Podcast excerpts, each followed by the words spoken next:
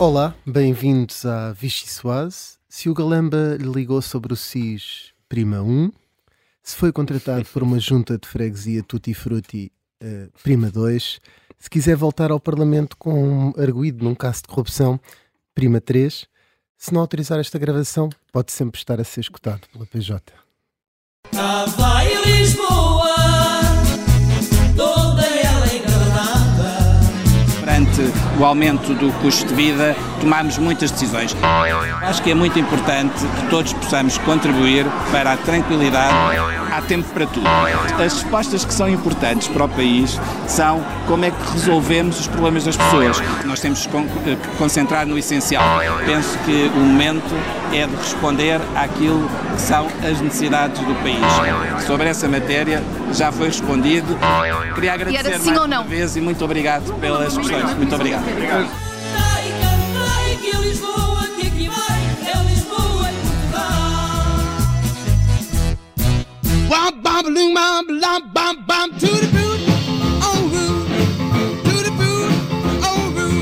Quebrou-se esta confiança para que o deputado em causa possa expressar a vontade política do grupo parlamentar do PS. Se há coisa de que hoje a política em Portugal precisa, é justamente de um banho de ética. Decidimos solicitar ao Conselho de Jurisdição Nacional a abertura de uma sindicância sobre o processo de escolha dos candidatos. Banho de ética. Não nos vamos distrair com exercícios egoístas e egocêntricos de alguns ou com a intriga e a maldicência de algumas fontes jornalísticas cada vez menos anónimas. Banho de ética.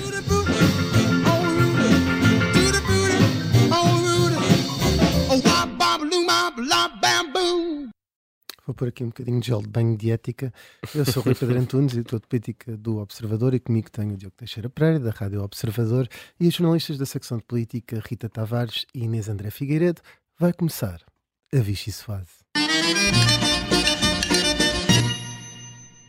Isto aqui, um banhinho de ética em Marte ainda, ainda, é melhor. E numa altura em que já cheira a sardinha assada, convém sempre tomar um banhinho, um banhinho de ética. É isso, é, é. Só nessa altura, Diogo.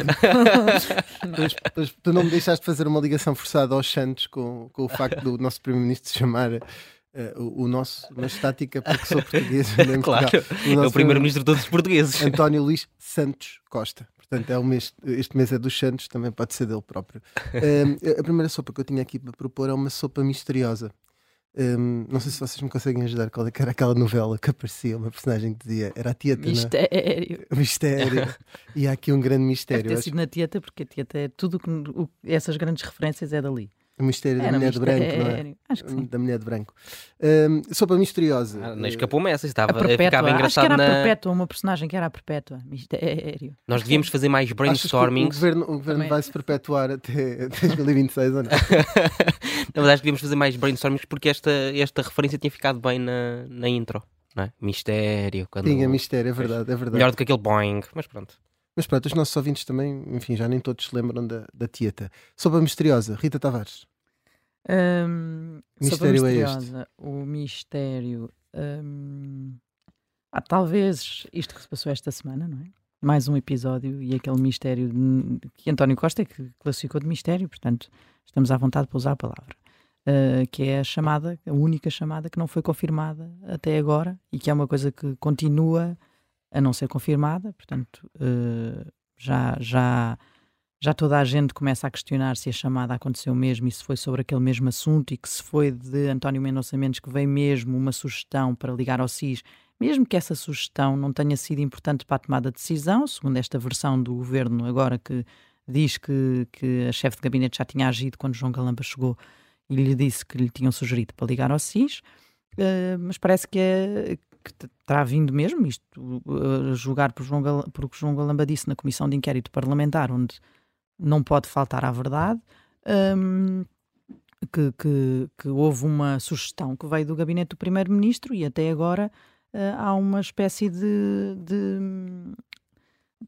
de, de nuvem, por uhum. cima, uma, um, uma névoa que está colocada sobre este assunto e que não interessa a absolutamente ninguém, diria eu, porque de facto não se fala de outra coisa E aqui a responsabilidade não é da comunicação social. É um tema importante se um ministro foi a uma comissão de inquérito mentir. Na medida em que esse ministro foi segurado pelo primeiro-ministro ainda há um mês, uh, perante uma situação que o próprio Presidente da República achou que era suficiente para o ministro sair, e de repente uh, uh, esse ministro pode ter mentido numa comissão parlamentar de inquérito. Ora, se prestou um falso testemunho na, na comissão, há uma, pode haver uma consequência penal até. Portanto, aí o caso muda um bocadinho de figura, já não é só uma questão política. E a questão política já está completamente esmagada e João Galamba deixa de ter margem para estar aqui. Portanto, isto nem sequer é uma questão de sumenos e enquanto houver esta falta de esclarecimento, de, esta resposta, se aquele telefonema aconteceu e como é que aconteceu e em que moldes, não é? Não basta dizer que o telefonema já não teve, nesta altura do campeonato, já não é suficiente dizer que o telefonema já não foi importante para a tomada de decisão do SIS, porque há a possibilidade do ministro ter mentido numa comissão parlamentar de inquérito. Não é a primeira vez que há esta sugestão sobre um, alguém mentir numa comissão parlamentar de inquérito é, aliás, nas comissões parlamentares de inquérito, uma carta sempre atirada para cima da mesa pela oposição. Mas, oh, Rita, dizia uma Mas coisa, aqui, o caso... Eu dizia uma coisa que é naquelas alturas, até acho que, não sei se era o Vitor Gaspar, o Teixeira dos Santos e a Maria Luísa Albuquerque que foram acusados de mentir pela oposição. Eu acho é que desta vez Uh, pelo estilo de oposição que existe, em particular, por exemplo, André Ventura, sempre que há qualquer dado que pode, possa ser uh, matéria de uhum. investigação uhum. do Ministério Público, ele diz: Sr. Presidente, anota aí eh, porque e não, não, ou isso ou pede o telemóvel ao, ao inquirido ao inquirido também, também, também e portanto não vão deixar passar isso não é? é complicado portanto, e, vai ser, acho... e vai ser um dia importante a próxima terça-feira porque António Mendonça Mendes vai ser ouvido na, na, na, na comissão na primeira comissão uhum. não é na comissão parlamentar de inquérito o que, uh, uh, em termos de tempo e em termos de, de, funcionamento e de perguntas e de respostas, também é um bocadinho diferente. Vamos ver se vai estar durante duas horas ou três horas. hum. Vamos ver se vai estar duas ou três horas, que é o que aquela audição há de durar, a dizer que, que, que, o que é importante são os problemas do país e que os portugueses querem ouvir os problemas do país e que essa questão já está esclarecida, é, é, um exercício que vai ser muito difícil. É uma ginástica que eu nem consigo imaginar que alguém consiga praticar durante três horas, mas uh, vamos ver se, se é essa a linha de António Mendonça Mendes ou se finalmente vai, vai haver uma resposta clara à pergunta. Uh, o que é engraçado aqui é que tudo isto já deixou de parte uma audição importante que também vai acontecer nesse dia, até antes dessa, que é o regresso de Pedro Nuno Santos ao, ao Parlamento para esclarecer as questões mais de gestão e da privatização e da reprivatização. Da Comissão de Economia. Uh, da TAP na Comissão de Economia, que vai acontecer nesse dia de manhã, e é a primeira vez, e isso aqui há uns meses era um assunto, o regresso de Pedro Nuno Santos ao Parlamento. Ele vai regressar aí, depois vai regressar mesmo um mês depois para assumir o seu cargo de deputado uh, um, e ficar. Uh, e, e, e, pronto, e aí já temos Pedro Nuno Santos no Parlamento e depois em setembro na, na questão da, da, do comentário semanal que há de fazer na SIC Notícias, que já foi também uh, anunciado, e aí temos um novo elemento em, em, palco. Mas daqui a uns meses era o elemento que toda a gente queria ver regressar. Agora já nem nos momento... lembramos bem o que é que ele vai lá fazer, não é? Depois destas coisas já todas. Ninguém se lembra do que é que ele vai lá fazer, é Sim. isso. Inês, a tua sopa misteriosa. Eu acho que pode-se criar aqui as operadoras uma espécie de plano daqueles tipos de extravagância, um plano da Lamba que é de minutos ilimitados e também Sim. pode haver um bom plano de dados, que é para, os dados do SIS. Descarrega aqui o plano Sim. de reestruturação da TAP sem gastar qualquer eu acho, tipo Eu acho que o melhor não é o extravagância, é o, é o WTF. Acho que é o melhor, é o que se enquadra melhor aqui não neste vamos, caso. Não vamos verificar o que é, mas é dados para Facebook, Instagram, uh, Telegram, WhatsApp Sim. e uh, planos de reestruturação da TAP não se paga. Acho é ilimitado. Um input agora. Então, eu vou eu vou assinar isso. A minha sopa misteriosa é exatamente para aquilo que, que tu estavas a referir. Um, para o caso de todas estas histórias e historinha, historinhas serem ouro sobre, sobre azul para, para a oposição. Uh, a forma como os partidos. Ourinho sobre azulinho. Tens que agora sobre o diminutivo, não é? a forma como os partidinhos, uh, não só à direitinha, perceberam que havia algo errado neste caso uh, é flagrante. E a culpa aqui é única e simplesmente do governo e destes três protagonistas que não são capazes de esclarecer um, uma questão que é simples neste momento, que é houve ou não houve chamada, o que é que foi dito? Uh, neste momento estamos só nesta, nesta pergunta. Uh, esta falta de resposta tanto de António Costa eh, e o silêncio, diria, ensurdecedor de Mendonça Mendes abriram uma brecha que não existia, porque na verdade ninguém estava à procura destas, destas respostas uh, e tudo o que existe à volta da própria comissão de inquérito desapareceu e começou-se a apontar para esta, para esta chamada como se fosse um, vou usar uma expressão aqui neste programa de comida, a última bolacha do pacote, porque na verdade toda a gente quer, quer eh, saber qual é que é a resposta a isto. Ou seja, Mendonça Mendes, uh, António Costa e João Galamba enrolaram-se de tal forma, principalmente o Primeiro-Ministro e o Secretário de Estado Adjunto, que deram um espaço infinito à oposição para levar este assunto até ao fim e dificilmente haverá uma forma de resolver isto sem ser arranjarem uh, uma versão. Uh, João Galamba dizia que era como é que é, difícil reconstruir a verdade. Não sei se há uma verdade para reconstruir nesta história ou não, mas de facto convém reconstruí-la e darem uma versão sobre estes factos. Há quase um minuto que é, que é debatida aquela noite. Diogo, tens alguma coisa a acrescentar a esta sopinha mistério? Não, não eu só, só, tenho uma, uma questão que é, uh, de facto a, a Inês e a, e a, Rita estavam a dizer que é um bocadinho incompreensível como é que não há uma resposta e que já se começa a achar que, que, que de facto o Ministro pode ter mentido na, na Comissão Parlamentar de, de, de Inquérito. Um, a, a, Inês estava a falar também de uma brecha que não existia que foi aberta precisamente por este caso. Uh, e, e, aquilo que, que, me, que me parece é que parece que esta brecha foi aberta de propósito porque o governo uh, tinha uh, enviado António Mendonça Mendes ao Congresso do PAN, não correu bem, e depois decidiu repetir e enviá-lo outra vez ao Congresso do, do, do Bloco de Esquerda. Um, e a ideia que fica um bocadinho é que isto faz parte de uma estratégia qualquer que nós não estamos a conhecer ainda. Sim, era muito fácil de proteger. Mandar outra pessoa, claro. Uhum. Outra mas era impossível escondê-lo para sempre, quer dizer, ia acontecer não, isto claro, uma audição sim, mas, parlamentar e... Mas neste momento estava tudo a arder, não é? Que vai, vai a dois congressos seguidos, foi, quer dizer, foi completamente encostado à parede, ou não, pode ser uma estratégia, como diz o Diogo. Não sei, é, depois do que aconteceu no PAN, no PAN até pode ter sido um percalço, mas depois do que aconteceu no PAN, mandá-lo outra vez ao, ao Bloco de Esquerda, pareceu um Eu acho que agora Aqueles no, seis minutos foram nos, sim, maravilhosos. Nos eventos, Dolorosos. nos acampamentos da JTS, em vez de jogar às escondidas, podiam jogar ao menos lançamentos. e eles esconder. Metia-se aquelas, aqueles cartões com a vamos cara ver, de Mendonça Vamos ver se alguém rebenta a bolha, no, no, a bolha na terça-feira ou não. Um, vamos avançar na sopa. A sopa do dia seguinte. Um, Diogo, vou começar por ti. Tens alguma ideia de uma sopa do dia seguinte? Uh, temos aqui duas variáveis desta sopa, não é? Mas eu acho que podemos falar sobre aquilo que aconteceu em Espanha, que de facto pode ser um. um pode ser, e, e, acho que está a ser encarado por muitas pessoas no PSD como um bom presságio para aquilo que pode acontecer no futuro, porque de facto, hum, não sei se para os espanhóis, se calhar para nós que acompanhamos menos atentamente hum, a política espanhola, ou pelo menos não diariamente, hum, acho que foi uh, surpreendente aquele resultado uh, eleitoral. Um, e o, e o Partido Socialista Português está a seguir uma estratégia muito parecida com o Partido Socialista Espanhol, não é? Que é de pôr a carne toda no assador, de uh, uh, uh, avançar com muitos apoios, um, para no fundo, é aquilo que nós temos dito aqui várias vezes, estar em campanha eleitoral até às próximas eh, eleições eh, europeias. E a verdade é que correu mal ao PSOE em Espanha e as eleições legislativas até já vão ser eh, antecipadas.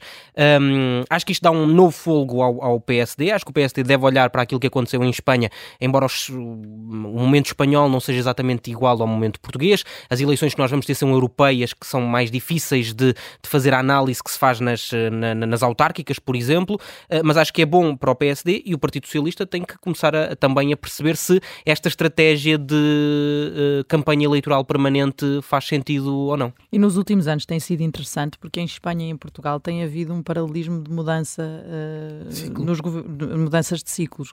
Uh, já tínhamos estado a olhar para isto esta semana, mas quando entra Zapatero, depois do Partido Popular ter estado anos desde 96 no poder, uh, em 2004 muda para o PSOE e em Portugal, meses depois, muda também para o PS. Depois há o Rajoy em, em, em 2011, que muda para, para o PP em Espanha e, e cá em Portugal tinha acabado de mudar uhum. também para, para, para, para Pedro Passos Coelho e para, para o CDS. Uh, e depois Pedro Sanches, que é em 2018, portanto já é depois da, da, da, da geringonça. Da demorou mais tempo a chegar Demorou lá. mais tempo. Aqui até foram eles a, a, antes uhum. de nós, mas a verdade é que há aqui um paralelismo. Quando há uma Sim. mudança, por exemplo, pelo menos nos últimos anos, para trás nem sequer foi assim, mas nos últimos anos tem havido este paralelismo que é quando há mudança de uhum. ciclo político lá, acaba por acontecer cá ou vice-versa. E a fragmentação também parece que é menor, não é? O que é, o que é curioso também, não é? Não há muitos. O, o bipartidarismo que, que, supostamente iria desaparecer Sim, continua. Uh, volta, continua e em força. Uhum. Inês, os teus igrejas, a Vox. uh, o Vox é um eu, exemplo ou não? Sim, ia recordar aqui a questão do um, o texto que o Miguel Santos Carrapatoso assinou esta semana no Observador, uh, exatamente por causa das eleições e o facto de poderem servir de laboratório ao, ao PSD. Ou seja, um, a ideia de que se se concretizasse uma aliança pós-eleitoral entre PP e Vox, o PSD ficaria quase mais legitimado para assumir um acordo com, com o Chega. Isto é aquilo que André Ventura anda.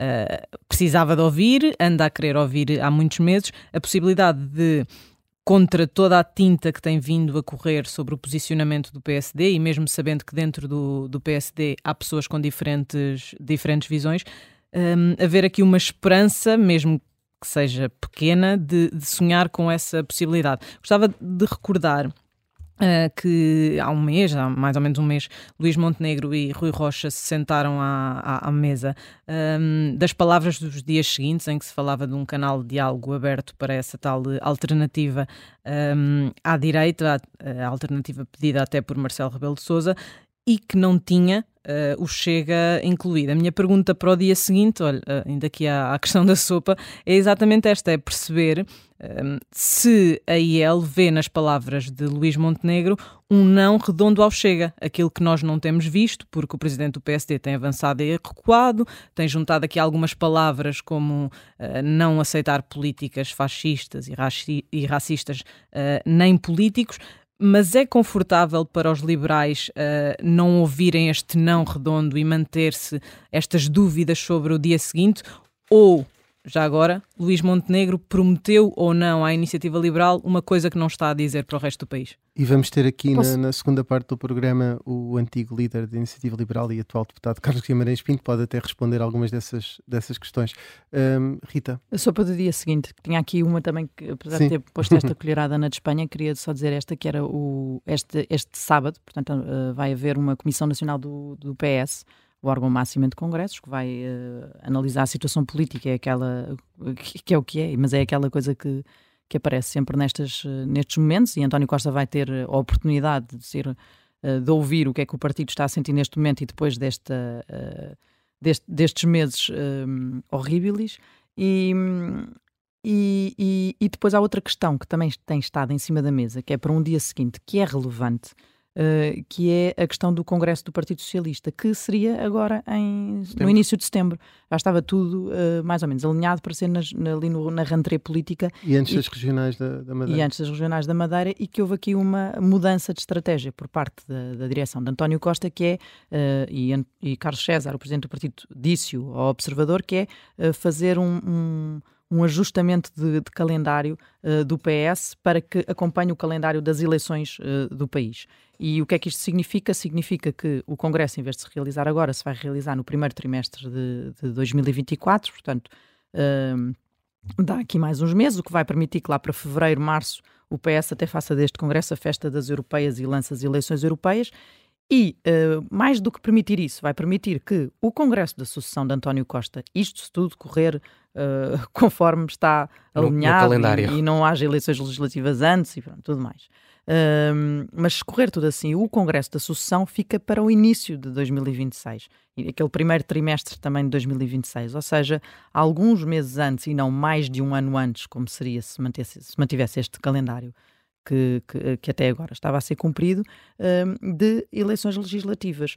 O que iria fazer com que houvesse ali uma coabitação difícil entre o, o novo líder e o primeiro-ministro e durante muito tempo. E eles conseguiram foi Só, Rita, isso não traz um problema de notoriedade de o, o, o, líder do PS não ter tempo para depois candidatar? Depende de quem for. Se for Pedro Nuno Santos, acho que não haverá não esse problema, porque não precisa de muito tempo e quer dizer pode acontecer muita coisa nos próximos tempos, mas com as informações que temos agora, não vejo razão para Pedro Nuno Santos não, não avançar. Parece que ele continua interessado nessa perspectiva. E parece ser o favorito ainda e, do. E, e parece ainda ser o favorito do partido mas isto também é sempre tudo muito difícil de dizer com segurança a esta distância, evidentemente. E o PS, quando chegar a poder. Mas, mas, este, mas este calendário, até para, essa, até para essa expectativa de Pedro Nuno Santos, é interessante e mais interessante do que aquele que estava em cima da mesa até agora. Oh, Diogo, temos um minuto e, e apelo mais à tua síntese para falarmos de uma sopa de frutas. Enfim, já não há muito tempo. Uh, Luís Montenegro uh, tentou aqui fazer aqui algumas. algumas Uh, propostas, enfim, uhum. e pedir ajuda à jurisdição para ver se passa alguma coisa tutti frutti, isto terá em alguma coisa ou não. Investigue-se, né? Investigue-se. Investigue ah, estás mesmo a ser sintética esse ponto. não, a política, o que é da política. A política, a justiça, a política, a justiça, o que é da justiça. Não me digas que esta sopa é muita fruta. É, muito, isto é muita fruta para mim e é muita fruta também para Luís Montenegro, que tem que tomar decisões e tem que uh, mostrar rapidamente o que é que vale com estes casos, porque isso também vai determinar a forma como ele é, é visto e como se pode posicionar como uma alternativa ou não. E tomou e fez aqui a diferença face a António Costa, o que também foi bastante interessante, embora depois haja ali um problema, porque não permite Pinto Moreira, mas permite a deputada Patrícia eh, Dantas, que é acusada de fraude que... fiscal e está em julgamento. E isso aí é um, um bocadinho difícil de gerir, essa uh, aparente, uh, esse aparente duplo critério que tem. E também é, é, engraçado se de repente houver mais um deputado não inscrito e, e, e tivermos que ter, começar a dar tempos de debate tivermos no hemiciclo para esse não inscrito. Portanto, havia os grupos parlamentares que já são muitos. Pelo menos já estamos habituados, Estados, já sabemos como é que funciona. Estados, e na verdade, eh, Pinto Moreira tem a mesma representação de PAN e livre, portanto também não é assim tão, tão fora. Uh, termina assim a primeira parte do, da Vichy Fase. Regressamos na segunda parte com o convidado Carlos Guimarães Pinto.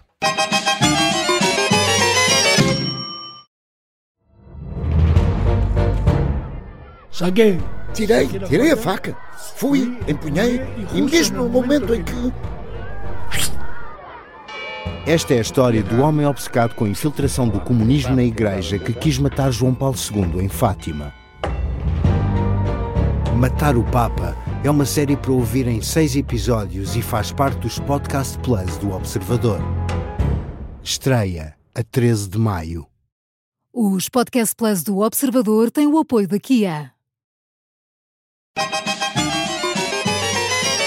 Ora, bem-vindos agora à segunda parte da Vichy Soase. Connosco temos Carlos Guimarães Pinto, que foi presidente da Iniciativa Liberal, é deputado e é também o coordenador uh, do grupo parlamentar da, da IL na, na Comissão de Economia. Julgo que é também vice-presidente da Comissão, enfim, podíamos estar aqui com cargos, mas isso para um liberal era uma tortura. uh, a Iniciativa Liberal uh, chamou putestativamente o secretário de Estado, António Mendonça Mendes, à Comissão de, de Assuntos Constitucionais Uh, o que é que a iniciativa liberal acredita que o governante vai dizer? Vai desmentir João Galamba? Uh, vai envolver ainda mais o primeiro-ministro nesta história? O que é que está ali escondido? Se é que tem alguma ideia do que é que pode haver ali? Antes de mais, muito boa tarde, muito, muito obrigado pelo, pelo convite, é um prazer estar aqui novamente. Uh, nós esperamos que o Secretário de Estado diga aquilo, responda aquilo que se rejeitou a, a responder até agora. Enquanto mais oportunidades ele, ele tiver para re responder àquilo que se tem rejeitado a responder até agora, acho que mais vergonha terá de não fazer. Uh, e, e nós acreditamos que era importante que ele, que ele viesse lá. Um, entretanto, António Costa já respondeu às questões uh, da Iniciativa Liberal, que já tinha enviado há um mês. Uh, in, agora, a Iniciativa Liberal ainda, ainda mandou uma questão que, enfim, uh, só, só seguiu ontem, portanto, o Primeiro-Ministro não respondeu a essa e respondeu às do PST. Estas respostas que, viram, que, que têm vindo a sair são suficientes para afastar uma, uma comissão de inquérito às secretas e se António Mendonça Mendes responder à questão na terça-feira, pode-se dispensar essa comissão de inquérito à atuação das secretas ou não? É Ainda, acho que é indispensável, até porque todas as suspeitas que existem são umas suspeitas sobre o regime democrático em si. Quando temos uh, as secretas que podem ou não estar ao serviço uh, dos interesses de um governo ou de um partido em particular, isso é uma, uma ameaça à própria democracia. E, e honestamente, independentemente das, das, questões das discussões políticas, eu, eu espero que não seja isso porque isso, isso, seria demasiado, demasiado grave para, para o país. Espero bem que, que as explicações apareçam e que sejam consistentes, que sejam coerentes, porque se se concluir o contrário, acho que é muito Mas grave para o país. Porquê é que acha que não apareceram até agora? Porque tem havido perguntas concretas e tem havido uma resposta muito concreta que tem sido dada relativamente àquela questão de António Mendonça Mendes, que é isto não é o que é importante. Portanto, precisamente por isso há uma estranho, resposta. Precisamente por isso ser estranho é que se calhar era importante haver comissão parlamentar de inquérito. Mas era diferente uh, Mendonça Mendes ser ouvido numa comissão de inquérito, como houvesse a tentativa, do que ser ouvido na comissão de, de, de na primeira comissão? Sim, as, as, dinâmicas das comissões são, são diferentes, até o, o estatuto legal é, é bastante diferente. Por, por isso é que existem, senão, senão só, só existiam audições nas comissões uh, regulares. E isso pode ser uma forma de, de, termos toda a verdade, até pelo, pelo conjunto de documentos que podem ser pedidos uh, por uma comissão parlamentar de inquérito, que não podem ser uh, pedidos numa comissão normal, acreditamos que podemos chegar mais perto da verdade através de uma comissão parlamentar de inquérito. E ela acredita que o PSD vai viabilizar a comissão de inquérito às secretas? não vejo nenhuma razão para o PSD não viabilizar isso. Acho que isto é, um, é, é algo do interesse de todos os partidos, é algo do interesse da Mas não sendo que estão ali um bocadinho titubeantes uh, em avançar, não? Esse é o PSD. Mas acha que no final do dia vai haver, vão aceitar que eu quero acreditar que sim. Eh, na terça-feira, Pedro Nuno Santos uh, será ouvido na Comissão de Economia. Qual é a pergunta mais importante que falta fazer ao antigo Ministro das Infraestruturas? Eu tenho, eu tenho a infelicidade de não poder estar nesse dia, porque ia ser um dia bastante, bastante interessante.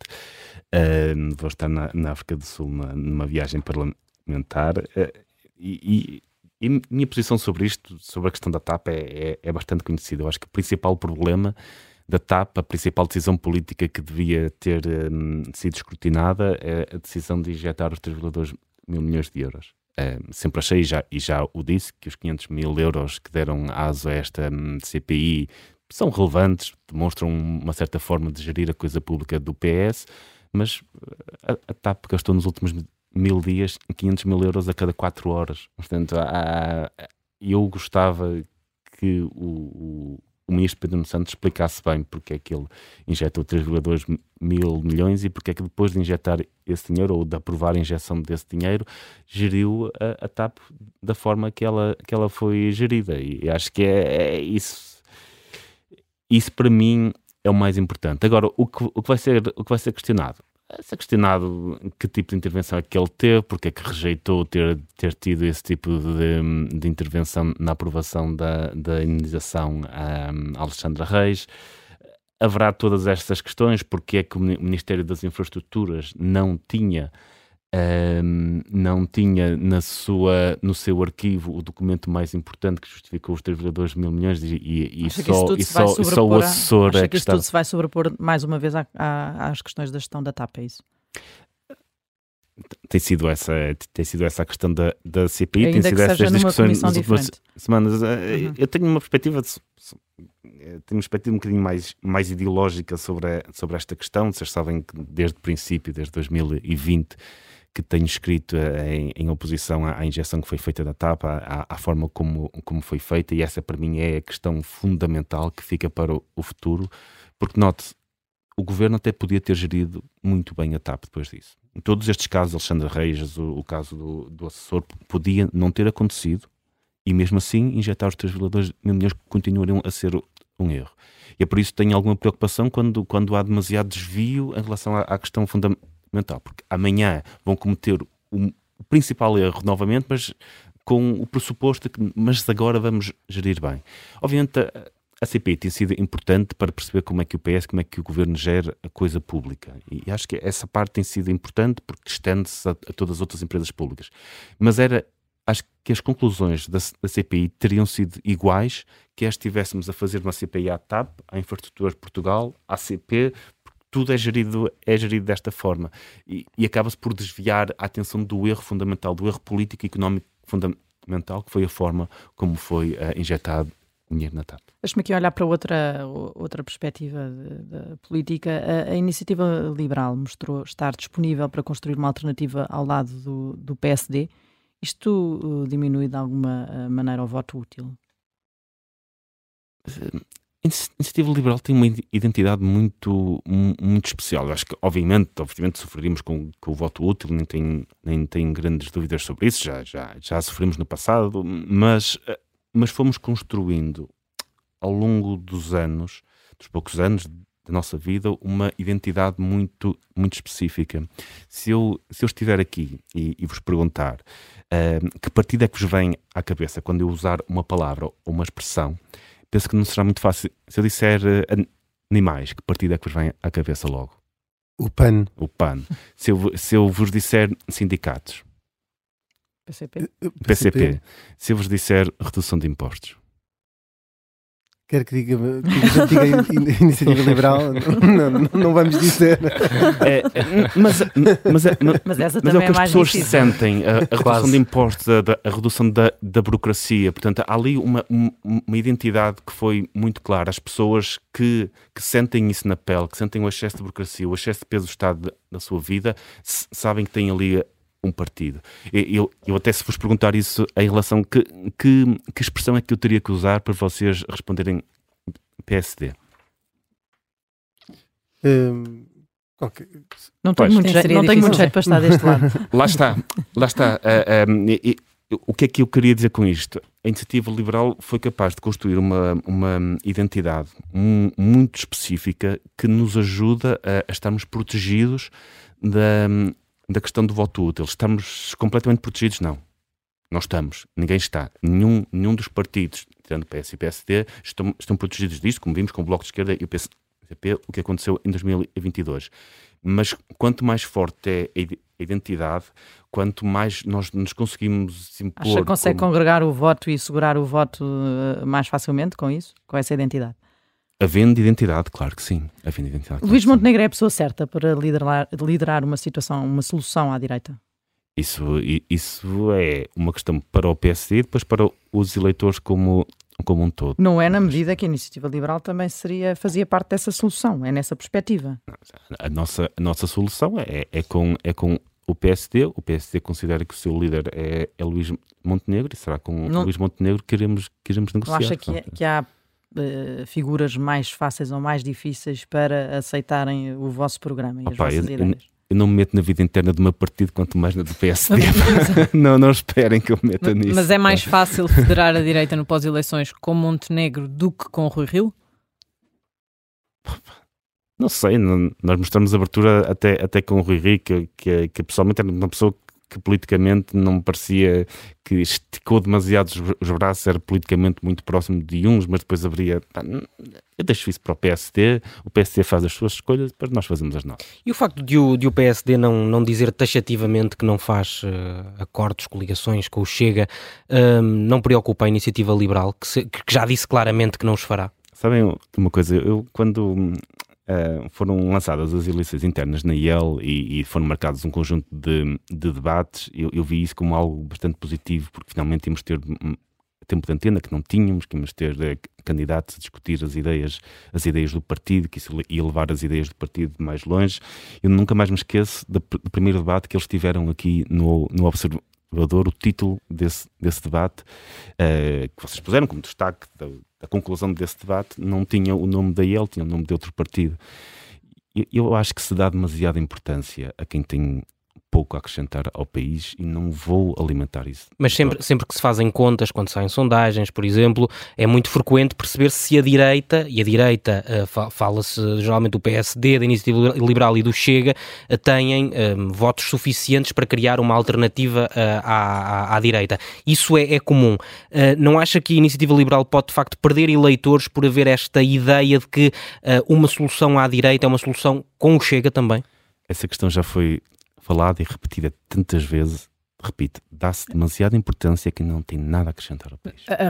Apesar da resposta da iniciativa liberal ser sempre a mesma e recusar o Chega, e isso é claro, a do PSD não é igual.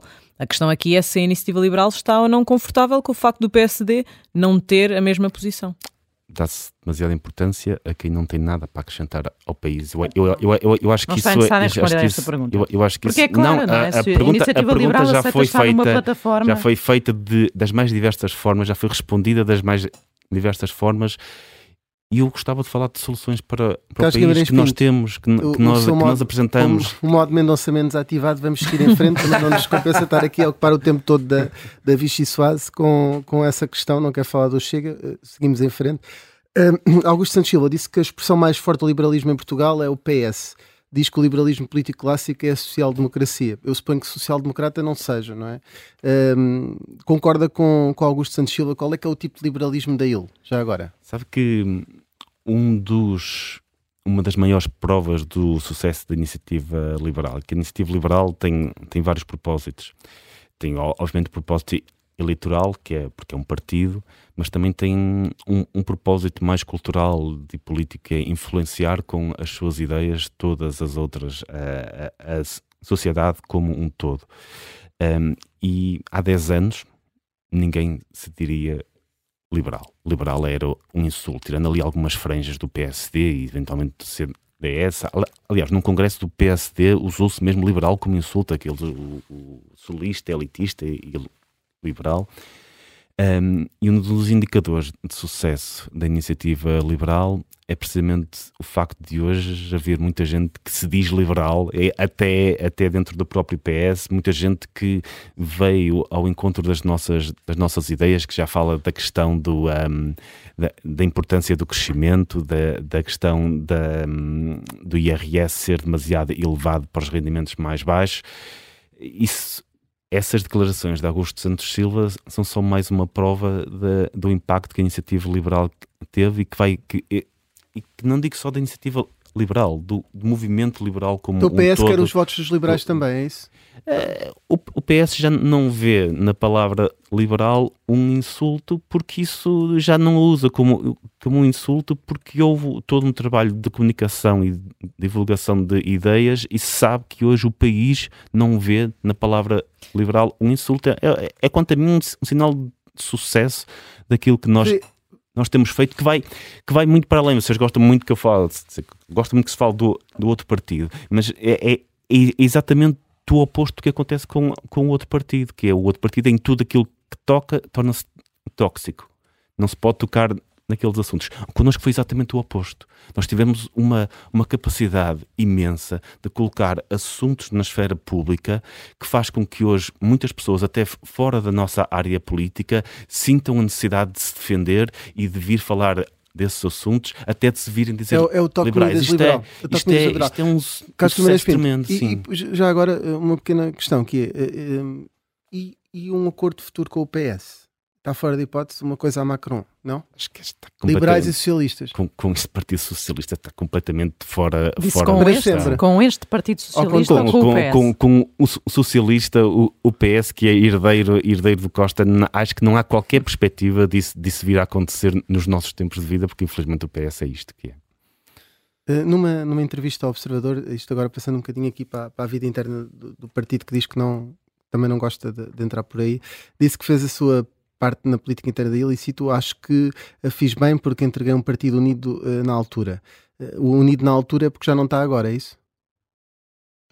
Na altura, uh, assim, o, o, partido tem, tem, várias, tem várias fases um, e eu, honestamente, como sabem, não, pá, não gosto muito de falar de, de política interna, acho que é um, um assunto acima de tudo enfadonho porque uh, quando se fala das disputas externas, estamos a falar de disputas ideológicas. Com os outros partidos, tem disputas ideológicas, tem argumentos, podes apresentar dados racionais, questões, questões ideológicas. Quando se fala em, em política interna, as disputas acabam por ser muito enfadonhas, porque não, nem são muito ideológicas. Às vezes disfarça-se de ideologia aquilo que na verdade são disputas, disputas uh, pessoais. Acho que isso é, é, é, é e sim, o, o partido evoluiu, cresceu, hoje, hoje tem eleições internas disputadas, algo, algo que note não acontece noutros, noutros partidos. Nós, nós temos entre, entre os partidos, entre os partidos que não o PS e o PSD, a Iniciativa Liberal foi o único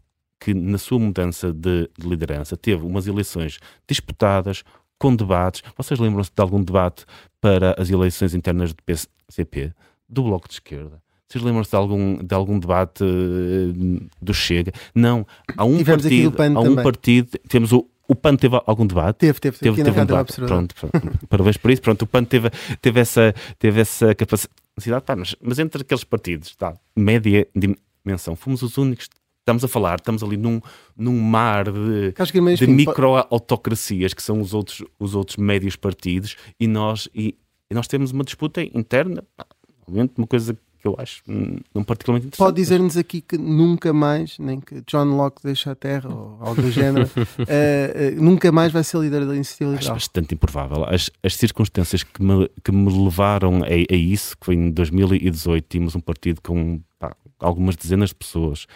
Na convenção em que eu fui eleito, acho que vieram à volta de 90 pessoas, que eram basicamente as pessoas que estavam ativamente no partido, uma altura desesperada, desesperada do partido. Eu já disse que acho que não tenho algumas das, das condições, das características que fazem de bom presidente e, e, e acho que acima de tudo tenho uh, faço muito melhor o meu papel na divulgação do liberalismo não, não tendo esse tipo, esse tipo de responsabilidades. E felizmente, na altura, na altura, o partido, a melhor pessoa que encontrou foi um tipo desconhecido e gago que, que, que estava por ali, com, que, não propriamente com a melhor imagem. Felizmente, hoje o partido, pá, não faltam pessoas que têm outro tipo de características e têm ambição, uh, porque o partido está numa, fase diferente. Pá, nunca digo nunca, mas pá, acho que é extraordinariamente improvável. Pá, por, por por, vários, por vários motivos. Eu estou afastado da vida interna a partir desde 2019, portanto, nem sequer teria equipa, quer dizer, nem, nem sequer sei,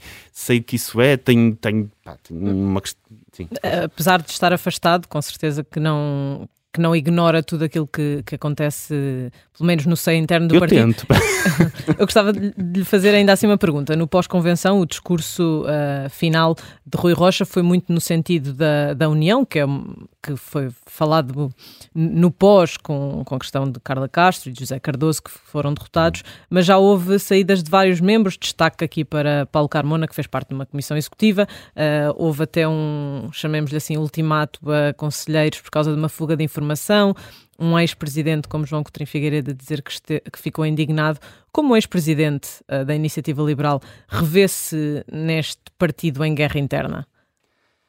Eu, para além de deixar uh, as guerras internas enfadonhas, há outro motivo pelo qual não gosto muito de falar das, das, das questões internas, que é, uh, sabe que eu e quando assumi a, a, presidência do partido, ninguém conhecia aquilo. O partido estava condenado a ser mais um desses projetos falhados, como o Volto, a Aliança. É imenso. Há um, um enorme cemitério de pequenos partidos no, no país. E ali, no espaço de um ano, pá, fizemos uma coisa fantástica que foi essencial para lançar o liberalismo no, no país. Fizemos. Pá, é... Prefere um partido em guerra interna do que um cemitério com a IEL entre os partidos pequenos? prefiro um partido em guerra interna, que, que haja disputas internas, do que, do que obviamente um partido, um, um partido morto. Isso é, isso é, isso é evidente. Mas, mas, mas, aquilo que eu, ia, que, eu ia, que eu ia dizer é que tenho. A minha ligação ao partido vai, eh, decorre daquilo que eu acho que o país precisa, que é liberalismo acho que o país precisa de cada vez mais, mais liberalismo e, e, aquele momento em que nós entramos no Parlamento e que o partido se tornou um partido a sério, vamos dizer assim, porque entrou no Parlamento, passou a ter atenção mediática, foi dos dias mais felizes da, da, da minha vida. E, e eu, eu, posso, eu posso discordar de coisas de partido, posso, pá, às vezes até me sentir mal com certas decisões ou com, com a forma como me tratam, mas nunca, nunca, nunca irei publicamente dizer ou fazer algo que prejudique o partido que teve um impacto tão grande no país, na forma como as pessoas veem, veem a minha ideologia, que é o já estamos aqui sem tempo e, e, antes mesmo do Carlos pedia uma resposta muito uh, sintética a esta pergunta. Vêm as europeias, João Coutinho Figueiredo seria um bom candidato? Acho que sim, acho que seria um bom candidato. Nós teríamos outros, certamente, se o João não quiser. Eu, eu eu estou longe do, da, dos centros de poder do partido, portanto, essa decisão não vai ser minha. Vou, vou sabê-la certamente pela imprensa, como sei muitas outras. Não vou fazer parte desse processo de, de decisão, mas o João seria um bom candidato e teríamos outros. Depois vamos ver aí num artigo da Inês André Figueiredo se, se é ele ou não. Eh, vamos então avançar para o carne ou peixe. Uh, já, já esteve cá, sabe exatamente como é que funciona. Tem que escolher uma, duas opções para não ficar com fome. Vamos a isso, soltar a trilha. Sim. Carlos Guimarães Pinto, quem levava a passar eh, um dia na praia de Paramos, em Espinho? Praia de Paramos. Pedro Nuno Santos ou João Galamba? Para ir a, a eu, eu, tenho que fazer esta publicidade, para ir ao Zé da Banana, na praia, na praia de Paramos, parece-me que o Pedro Nuno Santos é um tipo mais, mais divertido. Não sei, Menos pode ser essa impressão. Eu, eu, eu, eu, conheço o João Galamba há muito mais tempo, mas, mas calhar, vale o Pedro. A quem é que entregava a sua conta do Twitter por um dia, que tem muitos seguidores? Rui Rocha ou Carla Castro? Absolutamente ninguém, porra, não, não, até, até para não ver as DMs. Pá, desculpa lá, eu, agora. não, não, não, ainda iam lá às DMs, pá, não, não, não entregava, não, isso pá, desculpa, por passar fome. Quem convidava para assistir a um festival no Porto? Pedro Passos Coelho ou Luís Montenegro? Uh, acho que Pedro Passos Coelho deve estar com mais tempo estes dias. E quem é que, gostava de ver num debate do Instituto uh, Mais Liberdade? Mariana Mortágua ou Paulo Raimundo? Nenhum. É sério, aqui passo fome outra vez, não é absolutamente nenhum. Muito bem, Carlos Guimarães Pinto, estamos mesmo aqui apertados de tempo uh, e-lhe só pedir que dissesse qual foi a sobremesa que nos trouxe. Uh, uh, eu trouxe uma música que é a Velha e Louca da, da Malu Magalhães, que fala um bocadinho da melancolia da idade. Eu estou a poucos a poucas semanas, meses de fazer, de fazer 40 anos, para atingir uma fase da, da minha vida em que gosto de aproveitar as coisas boas da vida, que é isso, e de, de me afastar de tudo que pessoas e circunstâncias tóxicas, e acho que a, que a, que a música fala muito sobre isto. E também diz muito sobre aquilo que tem sido os últimos dias do governo, porque começa com pode falar que eu não ligo, e, e portanto também isso se aplica. Termina assim a Vichy Soase, regressamos como sempre eh, na próxima sexta-feira.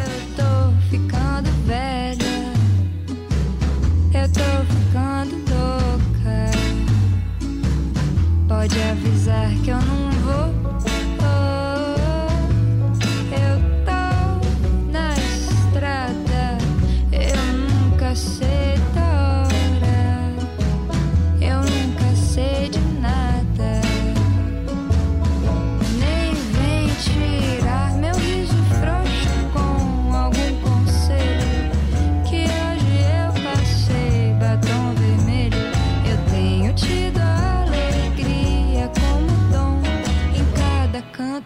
vejo o lado bom.